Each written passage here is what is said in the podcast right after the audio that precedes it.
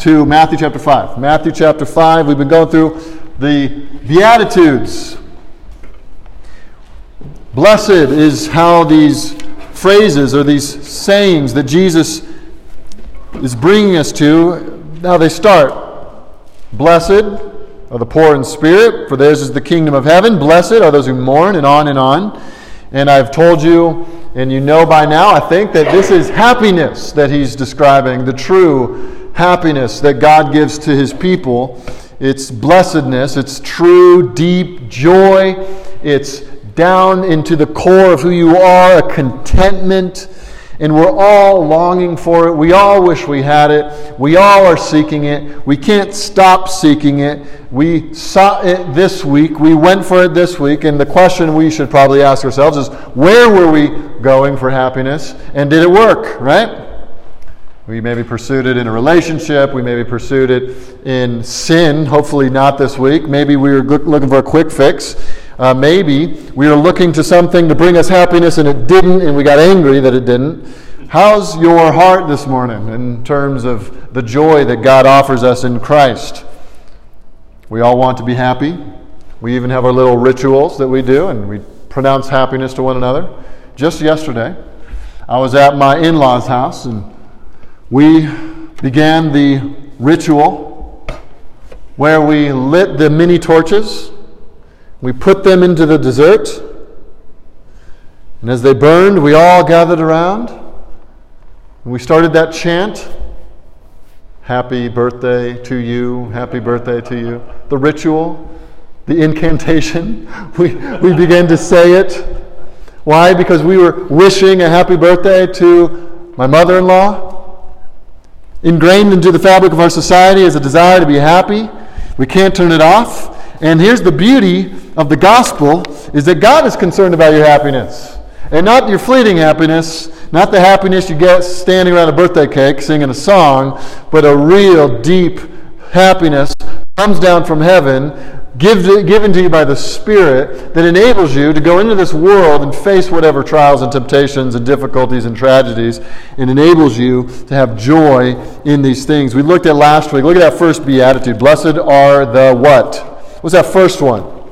the poor in spirit. That's not talking about someone who's materially poor, that has nothing. That's talking about someone who, when they evaluate themselves, they come to the conclusion that they're bankrupt.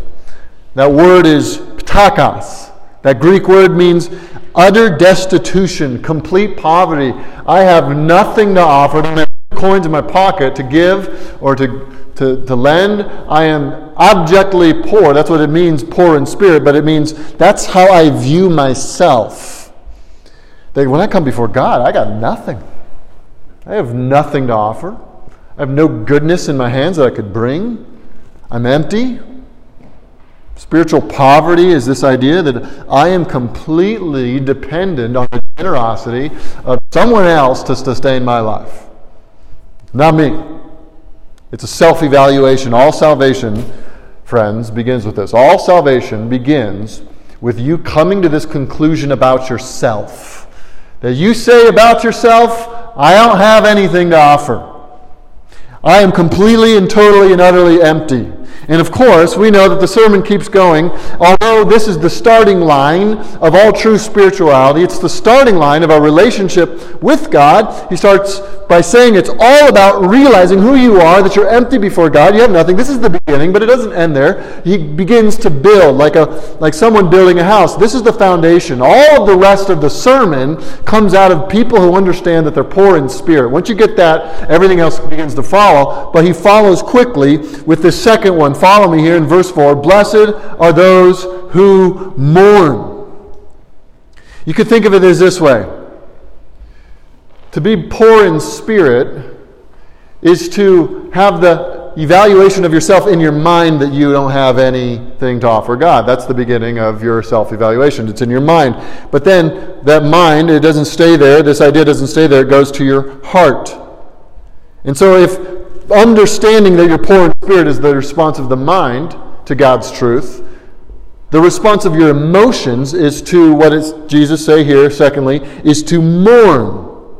You're a whole person, right? You have a mind, you have a heart with emotions, you have a mind that thinks, you have a heart that feels. When you come to the mind understanding that you are empty, as Jesus said, blessed are those who are poor in spirit, when you come to that conclusion about yourself, the only natural response is the emotional, almost uh, spontaneous outflow of understanding that is this idea that I am going to mourn.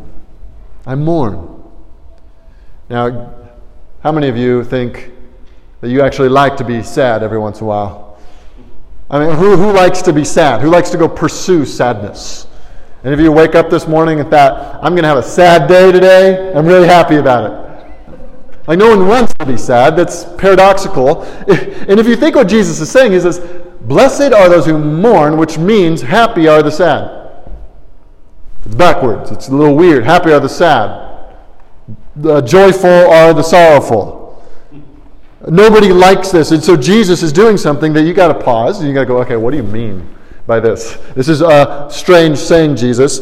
All our lives we are running as fast as we can away from things that make us sad. We're never pursuing it. We're afraid to death of being sad and depressed. We will do anything to escape difficulties in the world. And even when suffering or tragedy is happening in the world, we like to shield ourselves from it or we like to distract ourselves from it because we don't know how to process it. Many people even will not deal with their own guilt or their own sin and shame. Rather, they will distract themselves or drown it out I think the world has plenty of mechanisms to deal with the pain in the world. You can drown it out. You probably know the people who drown it out with pleasures. Maybe that was you before you met Christ. You drowned out the pain of the world with the pleasures of the world. And so you went to the bars and you maybe did the drugs, the sex, drugs, and rock and roll were your thing. You pursued those things. Why? Because the pain of the world was too much. You didn't want to take that in. And so you went to these other things, these other uh, outlets you're trying to drown out the pain with pleasure. We people still, still do this today. We don't want to think too much about the problems in our hearts, the problems in our lives, the problems in the world. And so what we end up doing is we drown it out. We'll go sit in front of a TV screen for hours as we binge watch something. We'll go on social media and we'll just scroll through mindlessly, intaking anything that gets our minds off whatever is difficult in our world. We try to set up our worlds and organize it so that it's a nonstop carnival. We're amusing ourselves incessantly, waiting for the next buzz to distract us from whatever pain we're feeling. And so we're trying to drown it out. Many people do that. Some people deny it. There are entire religions organized around this principle to deny the reality of suffering. You've heard of these probably. It's just positive thinking, just think higher, better thoughts. Push away negative thoughts. Deny that they exist. Get yourself in your happy place. There are religions, I think Buddha and others, try to create this idea that all of suffering is just an illusion, just in your mind. It's not real. So some people are drowning it out with their pleasures, and some people are trying to deny sins or grief or pain in their world by uh, saying it's an illusion. Others and this is something we got to be careful not to allow our hearts to go this direction, even as believers. Some of us can detach from the world. And so we don't want to feel any pain. We don't want to mourn. We don't want to be sad. And so we detach. Charles Dickens wrote that famous story you'll read around Christmas time. You know, I'm talking about a Christmas carol. And there's that famous grumpy character. What do you call him? Ebenezer Scrooge, right? He had this description. Charles Dickens was a brilliant describer of people. He, he described Scrooge like this. Listen to this. It's the perfect picture of what it means to be detached from the world.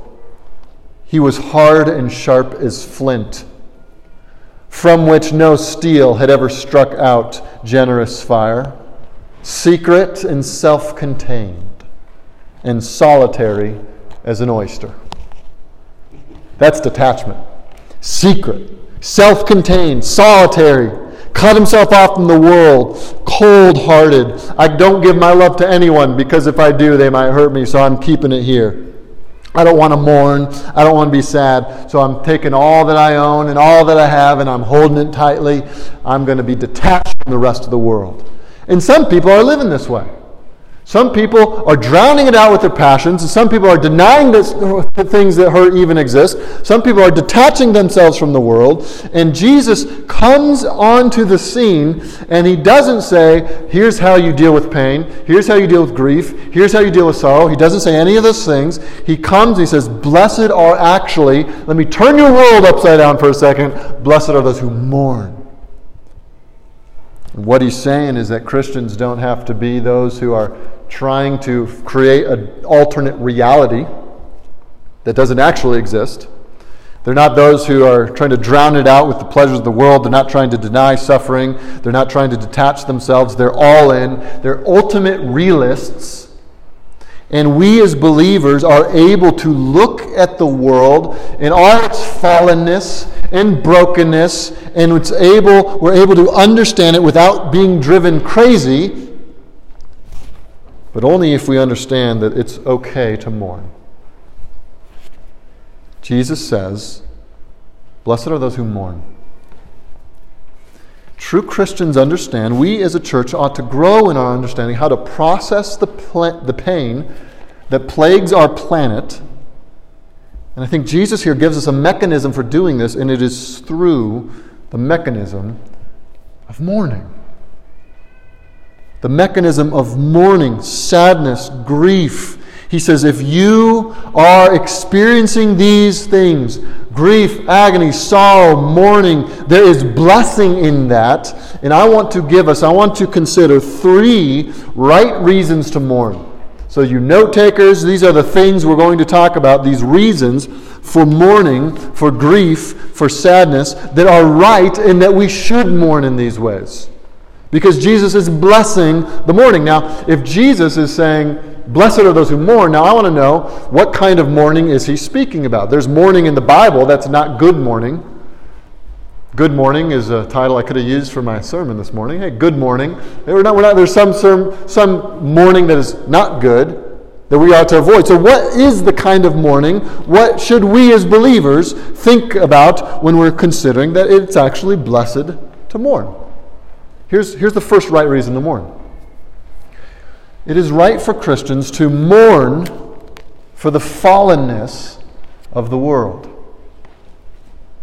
It's right for you to mourn for the tragedies around the world. Romans 8:22 puts it this way, for we know that the whole creation has been groaning. It's almost as if creation itself is mourning. Groaning together in the pains of childbirth until now. Ever since sin entered the world, there has been a curse. And ever since the curse has plagued all humanity, creation has been groaning like, like someone in labor, ready for something new. You can't go long in this world, can you? Without feeling the pain of something around you? A loved one being diagnosed with something that might take their life? The news of a hurricane barreling through and taking homes away from people? Our world is fallen. if you look at the storyline of our redemptive history, we're right in the middle of a tragedy. We're not the beginning in Eden. In Eden, there was a perfect paradise and there was no sin. We're not at the end of the story where everything's resolved and everything's made right and just. We're not, we're not there either. That's coming. But we're right in the middle of a tragedy. And what that means is that you can't go a day without experiencing the pain of living in a broken world. Natural disasters all, the year, all, all year long. Cancer, AIDS, diseases scourge the planet. There is no place you can go in this universe to escape the effects of this fallen world. There's a passage in Romans chapter 12, in verse 15, that Paul is writing to a group of believers and he's, telling them how to have fellowship with one another. This is very instructive for us. And one of the directions, he says, is so pertinent to Christians living in a fallen world. Listen to this. He says, Rejoice with those who rejoice and weep with those who weep. You know enough people, you'll be crying a lot, right? You know enough people, people will be going through pain and tragedy and suffering in their lives, and if you're going to obey this command that you weep with those who weep, we're going to have to be those who mourn. Jesus is declaring, when he says, Blessed are those who mourn, blessed are the people who have eyes open to what the world really like. They're not trying to push it away. They're not trying to detach themselves from it. They're not trying to drown it out. They are seeing it for what it really is. And they're weeping with people. They're sensitive to the fall. This is true, guys. Isn't this true that one of the fights for our lives, one of the things we got to fight for, it doesn't happen naturally. Naturally, we become calloused. Naturally, we kind of become numb. We stop feeling things because it's too much effort and emotion to, to invest into every tragedy that happens. One of the battles we must fight is the battle to remain tender enough to weep with someone who's weeping to remain tender enough to see where there's tragedy and be able to mourn. And so, first, I think Jesus is getting at this idea that believers who are blessed, those who are experiencing the blessing of God, are those who are able to evaluate the world that it's not what it should be, that we're in the middle of a tragedy, and they're able to weep, they're able to mourn. And so, first, right reason to mourn. It's right to mourn for the fallenness of the world. Here's the second reason we should mourn mourn for the sins of loved ones. Mourn for the sins of loved ones. We see someone whom we love fall into sin. That should be a cause for mourning. Go to math, or sorry, go to 1 Corinthians chapter 5. Let me demonstrate this. In 1 Corinthians chapter 5, Paul is dealing with a difficult situation. It's a wonder to me that any church would ever want to call themselves Corinth Baptist Church. That church exists, but the church in Corinth here was a big mess. This was a mess of a church with all kinds of factions, and there was pride, and there wasn't uh, unity. You see, all throughout this book, they're trying to create a foundation of spiritual unity. And one of the big problems you find right in chapter 5, it says in verse 1 it's actually reported that there is sexual immorality among you, and of a kind that is not even tolerated among pagans, for a man has his father's wife. What Paul's saying is there's some issues in your church. Here, I've actually heard this. I got report from someone that there's sexual immorality among you. He says, This kind, it's a specific kind. This isn't even tolerated in the pagan world. It's a kind of incest where a man has his father's wife, probably his mother in law there. And he's saying, This is an awful sin in the church, and you guys are tolerating this? It's not tolerant. It's not good to love, um, or no, it is good to love this person, but love doesn't express itself in just being tolerant, never addressing the sin. He says this in verse 2. Watch this. He says, And you are arrogant. Ought you not rather to mourn? There's an ought there. That's a must. That's, that's something we ought to do. He's saying here that this church should have seen this sin. In this man stuck in this sin, and no repentance, no desire to change, and the church should have seen it, and they should have mourned over it. They ought to have mourned. They should have seen the beloved brother in Christ going down a path that was going to be self destructive. It was going to be harmful to the witness of the church. And instead of seeing it and weeping and going after that brother and mourning and calling him to repentance, they just said, Oh, it's okay. You go do your thing. As he walked down a path that would destroy him and it would destroy the church's witness. No one did a thing, but they should have. What does Paul say? They should have mourned. Listen, church, there's a time for mourning. And, and that time is, is when one of us is in unrepentant sin.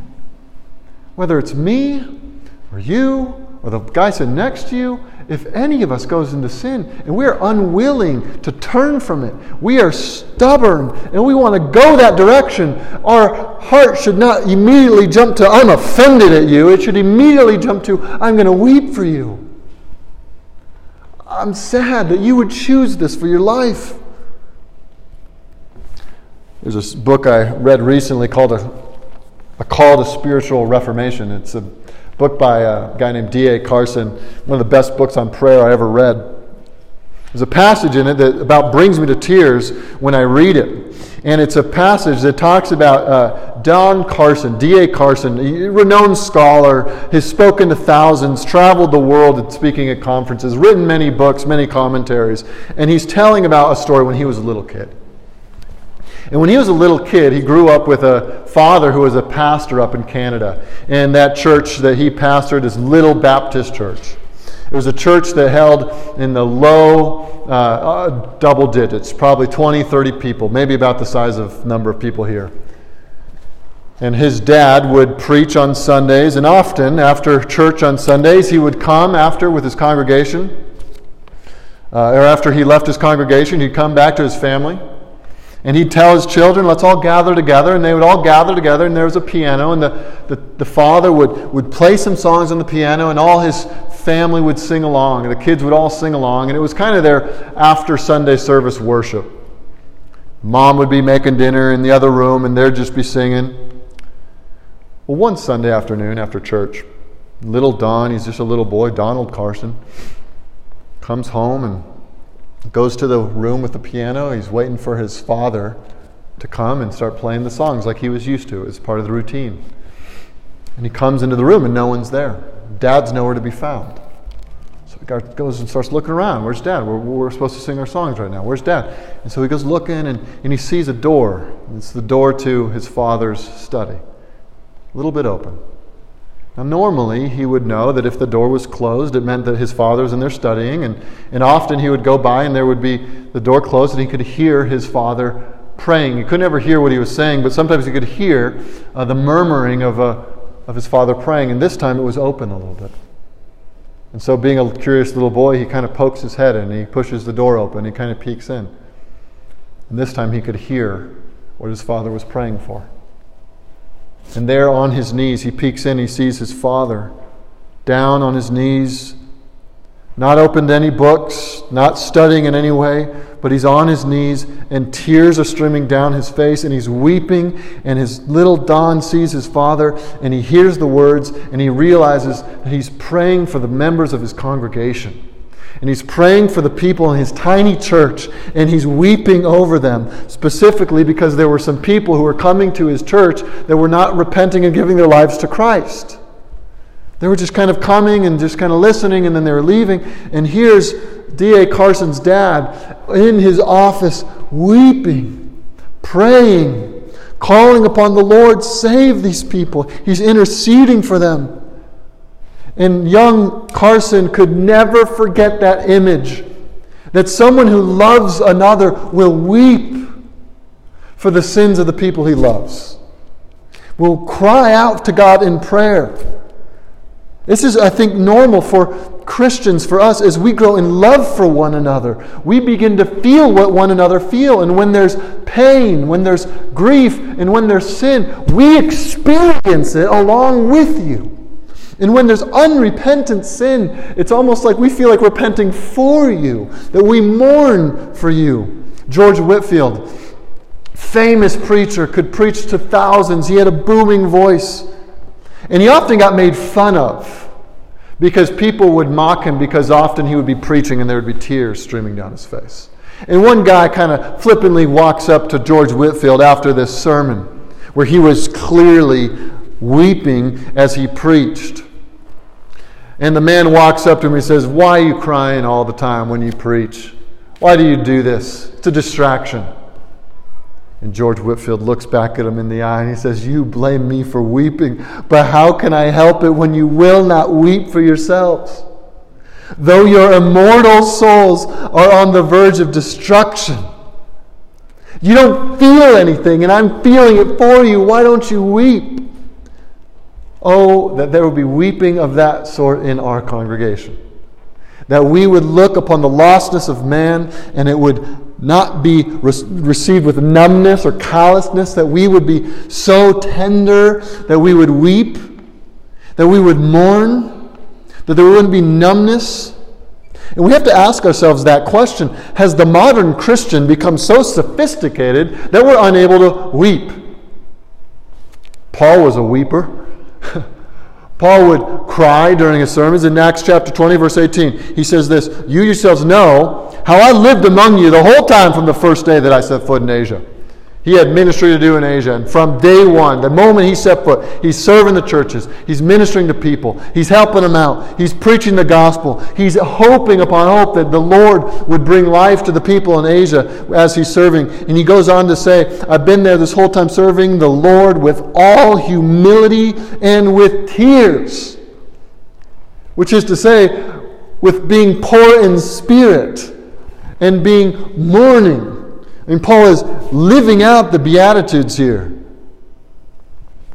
How could we watch someone we love blindly guzzle down the poison of sin and not mourn,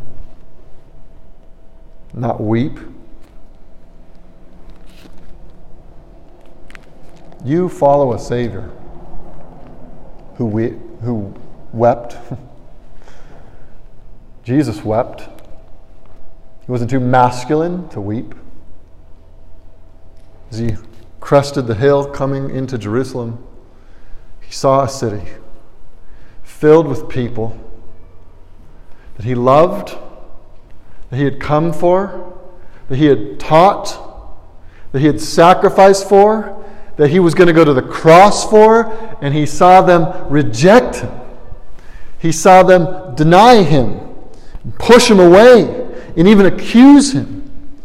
And in Luke chapter 18, he sees the city and he begins to weep and he cries out, Would that you, even you, had known on this day the things that make for peace, but now they're hidden from your eyes. He goes, Oh, Jerusalem, Jerusalem, I would have gathered you, I would have saved you, I would have redeemed you, I would have forgiven you, but you would not have me. It's Christ like to mourn. It's Christ like to weep. And listen, the honest question and the haunting question I have to ask myself as I'm studying these things is this question Why don't I weep like my Savior? Where are the tears like Paul? Why can't I be so in touch with the sins of others that they grieve me? Why don't I mourn? Isn't that a good question to ask ourselves? And could it be that over time we've become numb? Calloused? You know, there's two reasons to mourn. First, for the fallenness of the world. And then, secondly, for the sins of the ones we love are two crucial reasons to mourn, but I don't think they're the main thing that Jesus is getting at. I don't think they're the main thing. Jesus says, Blessed are those who mourn. And I think the, the heart of it is this that we are, here's the third reason, we are to mourn over our own sin. That is a good reason, a biblical reason to mourn over our own sin. We should see sin in our hearts, and when we do, there should be mourning over our sin. I hope that it's not only that we see the broken world, and not only that we see the sins of others, but that we have enough realistic perspective on ourselves that we have the capacity to own our sin and to weep and to mourn and to groan even over our own sin. Martyn Lloyd-Jones, he was called the doctor. It's his nickname in ministry because he actually started his ministry as a medical doctor. He got saved as he was going through his studies. He left the medical field and went into the ministry. He was called to preach. One of the things he had mastered as a doctor in the field of medicine was the ability to diagnose people's physical ailments. He could diagnose problems. And when he became a preacher, he used that same skill, except instead of diagnosing the sicknesses and the diseases of people, he began to diagnose the culture. And he could understand that he was a brilliant, he was brilliant at pinpointing what is the fundamental problem with our society today. And this is one of the uh, observations he made, a brilliant and illuminating observation. Listen to this. He writes this I cannot help but feeling that the final explanation of the state of the church today is a defective sense of sin and a defective doctrine of sin. You hear what he's saying? He's saying, here's, here's where we get to the fundamental explanation for why the church is weak. And then he wrote this many, many years ago. I'm not sure the church has gotten stronger in the years since then. I think it's maybe gotten weaker. But he's saying, here's, a, here's my explanation for the state of the church today. It's we have defective sense of sin and a defective doctrine of sin. And then he goes on, coupled with that, of course, is a failure to understand the true nature of Christian joy. There's not a real deep conviction of sin as once was the case. And on the other hand, there's a superficial conception of joy and happiness, which is very different indeed from that which we find in the New Testament. What an observation! He's saying there's, there's a superficial joy out there in the world. And the reason, and not only out in the world, but in the church, and the reason there's a superficial joy is because there's an inadequate view of sin. That is exactly what Jesus teaches here in this second beatitude that true comfort, the land of comfort, can only be accessed through the bridge of mourning. And that if you bypass the bridge of mourning, you will not come to the land of true, deep, real, biblical comfort. It all starts with poor in spirit, really owning who we are, really understanding what we've done, really understanding where we've fallen in our sin. It, it comes with a mourning for that, a desire to change that, a, a sense so deep that I understand it's my sin that's the problem. But then, in understanding that, finally, I'm actually able to deal with this problem by understanding the grace of God and the comfort of God. If you, if you want to love Jesus more, I trust you do. I mean, that's why you're here, right? You came to church this morning because you want to love Jesus more. Am I right? Amen. Right. Okay, we, we want to love Christ more. And that's part of the motivation every day of the Christian life is to love Him. Did you know, maybe you never thought of it this way, that your love for Jesus will grow the more you understand the depth of your sin? You understand that? You'll have an increasing love for Jesus Christ when you have a lower view of yourself. This is proven in Luke chapter 7. Why, why don't you turn here with me? Go to Luke chapter 7. And here we get the parable, not a sorry, not a parable. This is a what actually happened with Jesus is there's a sinner, a woman who was called a sinner. If you start in verse 36, you get the story of this sinner. One of the Pharisees asked him, that's Jesus, to eat with him. And he went into the Pharisee's house and reclined at the table. Here's Jesus eating with a Pharisee. And behold, a woman of the city who was a sinner. That's her identity. That's how the community identified her. She was a sinner. And when she le- learned that he, Jesus, was reclining at the table in the Pharisee's house, she brought an alabaster flask of ointment. She hears Jesus is there. She wants to go see him. And so she gets this ointment and she goes into the house. This would have taken a bunch of boldness. This would have taken courage. And here she goes, verse 38. And standing behind him at his feet, weeping, she began to wet his feet with her tears and wiped them with her hair, or sorry, with the hair of her head, and kissed his feet and anointed them with the ointment. Now the Pharisee who had invited him saw this. He's going, What's this woman doing here?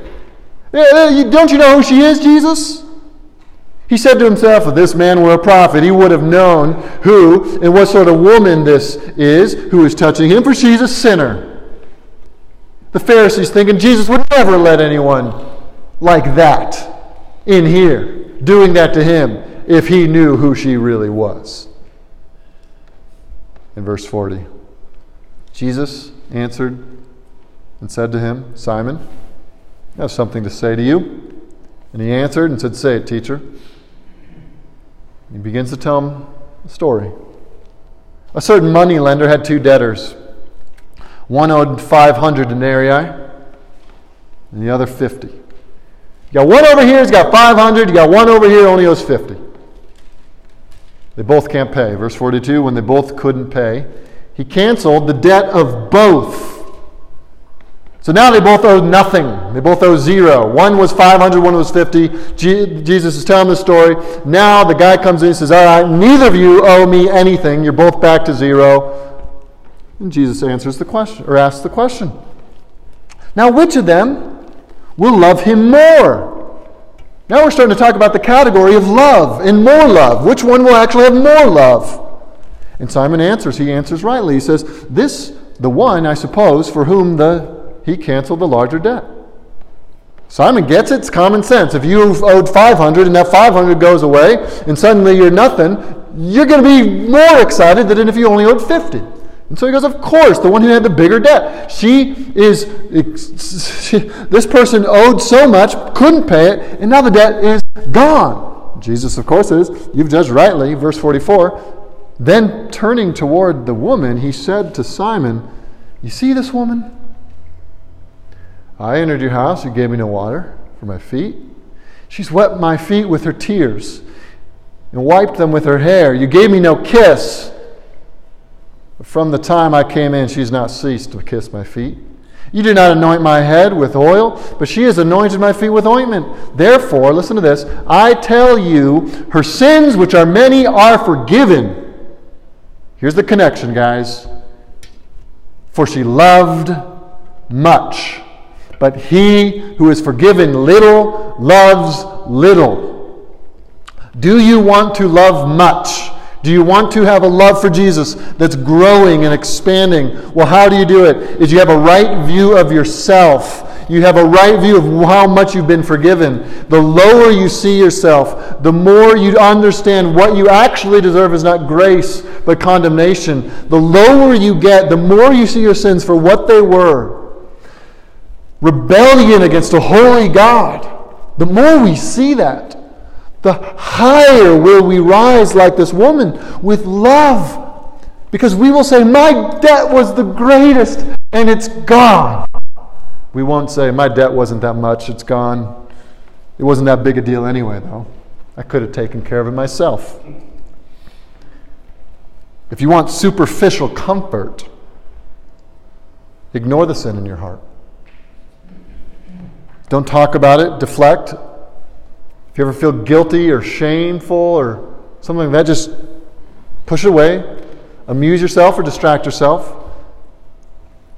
But if you want to grow in love for Jesus, when the Spirit convicts us and brings to light our sin, the right response is to look that sin in the face and see it what it is and even mourn over it. And in that mourning, as we fall to our knees in humble repentance, we look up to the cross. And there we know that all the sins, as deep as they are, as bad as they were, as much as they offended a holy God, that God can forgive them through Jesus Christ. It's always those who mourn who experience salvation. Always. This amazing passage in Ezekiel chapter 9, where he's given a vision, this prophet Ezekiel. He's supposed to write it down. The Lord is speaking to this angel, and the Lord says to an angel, I want you to go to Jerusalem. So this angel has to go to Jerusalem. This is in Ezekiel chapter 9, verses 4 to 6, if you want to turn there. Jerusalem was a city at this point in the history of Israel that was so far gone into their evil, so wicked, that they had rebelled against God in numerous ways. And again and again, God had sent prophets and they had rejected the prophets. They had not repented. And so here is God beginning to mete out the judgment against the sin of the people in Jerusalem. And so God says to this angel, Here's what I want you to do go to Jerusalem. Verse 4, the Lord said to him, Pass through the city, through Jerusalem, and put a mark on the foreheads of the men who sigh and groan over the abominations that are committed in it. Go, here's what you're going to do, angel. Go through Jerusalem. Everyone who's sighing, everyone who's groaning, everyone who looks around at the sins of Jerusalem and weeps over them, those are the people I want to make sure you mark them. Note who they are.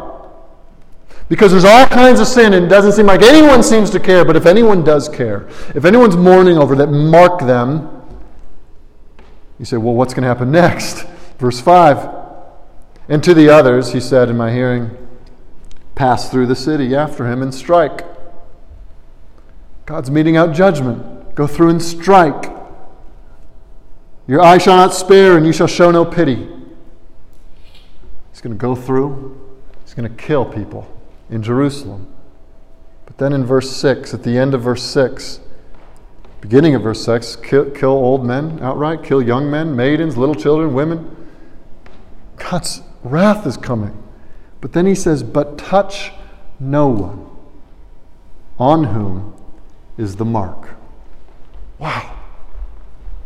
All these people in Jerusalem, if anyone's sighing, if anyone's mourning, if anyone's groaning over their sin, send the angel and wipe out everyone, but don't wipe out those who weep. Don't wipe out those who mourn. Don't wipe out those who are repenting. Emotional counterpart of repentance is mourning. It's weeping. It's coming to the understanding that it was my sin that brought Jesus to the cross in part. I am in part responsible for what happened to Jesus. And that grief causes us to mourn and wail. But it's also in that mourning that we realize that it wasn't only my sin that put Jesus on the cross, it was his love. And that out of love, he went to the cross. Here's the good news, church, that we're all guilty. We all ought to mourn for our sin. We've all failed in innumerable ways. But the message of the gospel is that God, in his amazing love, sent Jesus Christ to save us, to live a perfect life for us, to die on the cross for us to take all our sin and guilt and shame upon himself, and the wrath of God falls on him, so it doesn't have to fall on us. And he pays it in full and he dies completely. It wasn't a fake death. And he rises from the dead and he says to all, Forgiveness of sins are yours. Innocence can be given to you. I can justify you. I will cleanse you perfectly in that the mourning of repentance leads to the freedom of forgiveness. And if you haven't repented of your sins, if you haven't been to the point where you mourn over it, the good news is that right now Jesus is alive and can offer you that, that salvation and that forgiveness. And you can get that comfort. Blessed are those who mourn. Why? They will be comforted. Here's the reason why we find comfort is because Jesus is fixing everything. You say the whole world's a mess, it's all falling apart. Yes, it is. And one day Jesus comes and he brings a new creation home. And there will be no more cancer. And there will be no more tragedy. And there will be no more tsunamis. There will be no more difficulty in the world. The new heaven, the new Jerusalem comes down. And even in Romans chapter 8, verse 21, it says this the creation itself will be set free from the bondage to corruption. Set free. A new creation where everything is as it should be. You say, well, what about all my friends who have fallen into sin? Jesus is coming. He's going to fix that as well. You did mourn over the destructive sin of your loved one. One day there will be perfect justice, perfect peace. Those who persist in wickedness will not prosper. They will not get the upper hand of Jesus. All sins will be paid for. Perfect peace will reign in every area, in every realm. Jesus will make sure that this place is a place that never again will experience the taint of sin. You say, Well, my own sin, I weep over that. But if you're trusting Jesus, that mourning, even right now, can turn into rejoicing. And that mourning, even right now, can turn into a deep confidence that you're blessed by God Himself and that you will inherit the new Jerusalem, the new heaven, and the new earth. Jesus is fixing everything.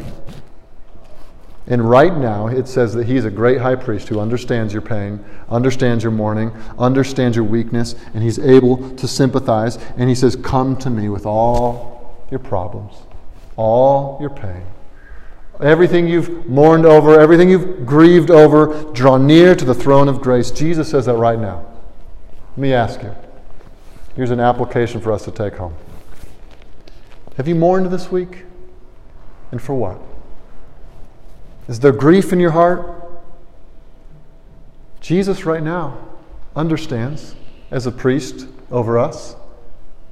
He's been tempted every way, yet he never failed. He now offers himself to us. He says, Come. Bring your pain, bring your problems, bring your brokenness, bring your sin. Draw near to the throne of grace. He gives grace to those who come. If you've been stuck in sin or sadness or suffering, try this. Mourn for that. But mourn while looking at the cross and mourn thinking about this promise. Revelation 21 4. He will wipe away every tear from their eyes, and death shall be no more, neither shall there be mourning, nor crying, nor pain any more, for the former things have passed away. Blessed are those who mourn. We mourn over the world because it's not fixed yet. We mourn over our friends because they're broken as we, much as we are. We mourn over our own sin because we know how much has offended a holy God. But we mourn with hope. We mourn with anticipation. And we mourn looking to a Savior who gives us comfort in our deepest uh, need. Let's mourn because we know that blessed are those who mourn. And let's mourn with hope and even mourn with joy. Let's be like Paul, who said he's sorrowful, but always rejoicing. All right, let's, let's pray. So, Lord, it is a defiance of the wisdom of the world to embrace mourning. When the whole world is trying to distract itself from anything that would cause it to mourn, here we are listening to you, and you're telling us, no, blessed are those who mourn. And so, Lord, I pray that if there are mourners here, that they would find the comfort that you speak of. That they would experience the blessedness that they speak of. That they wouldn't try to run away from the mourning. They wouldn't try to distract themselves or deny it or detach themselves. I pray that we would be able to mourn in hope mourn in anticipation, that we would be sorrowful and always rejoicing, that we would be the ultimate realists, so that we would then be made useful for your service. We pray these things so that you would be glorified and so that we would be edified. And we pray it all in Jesus' name.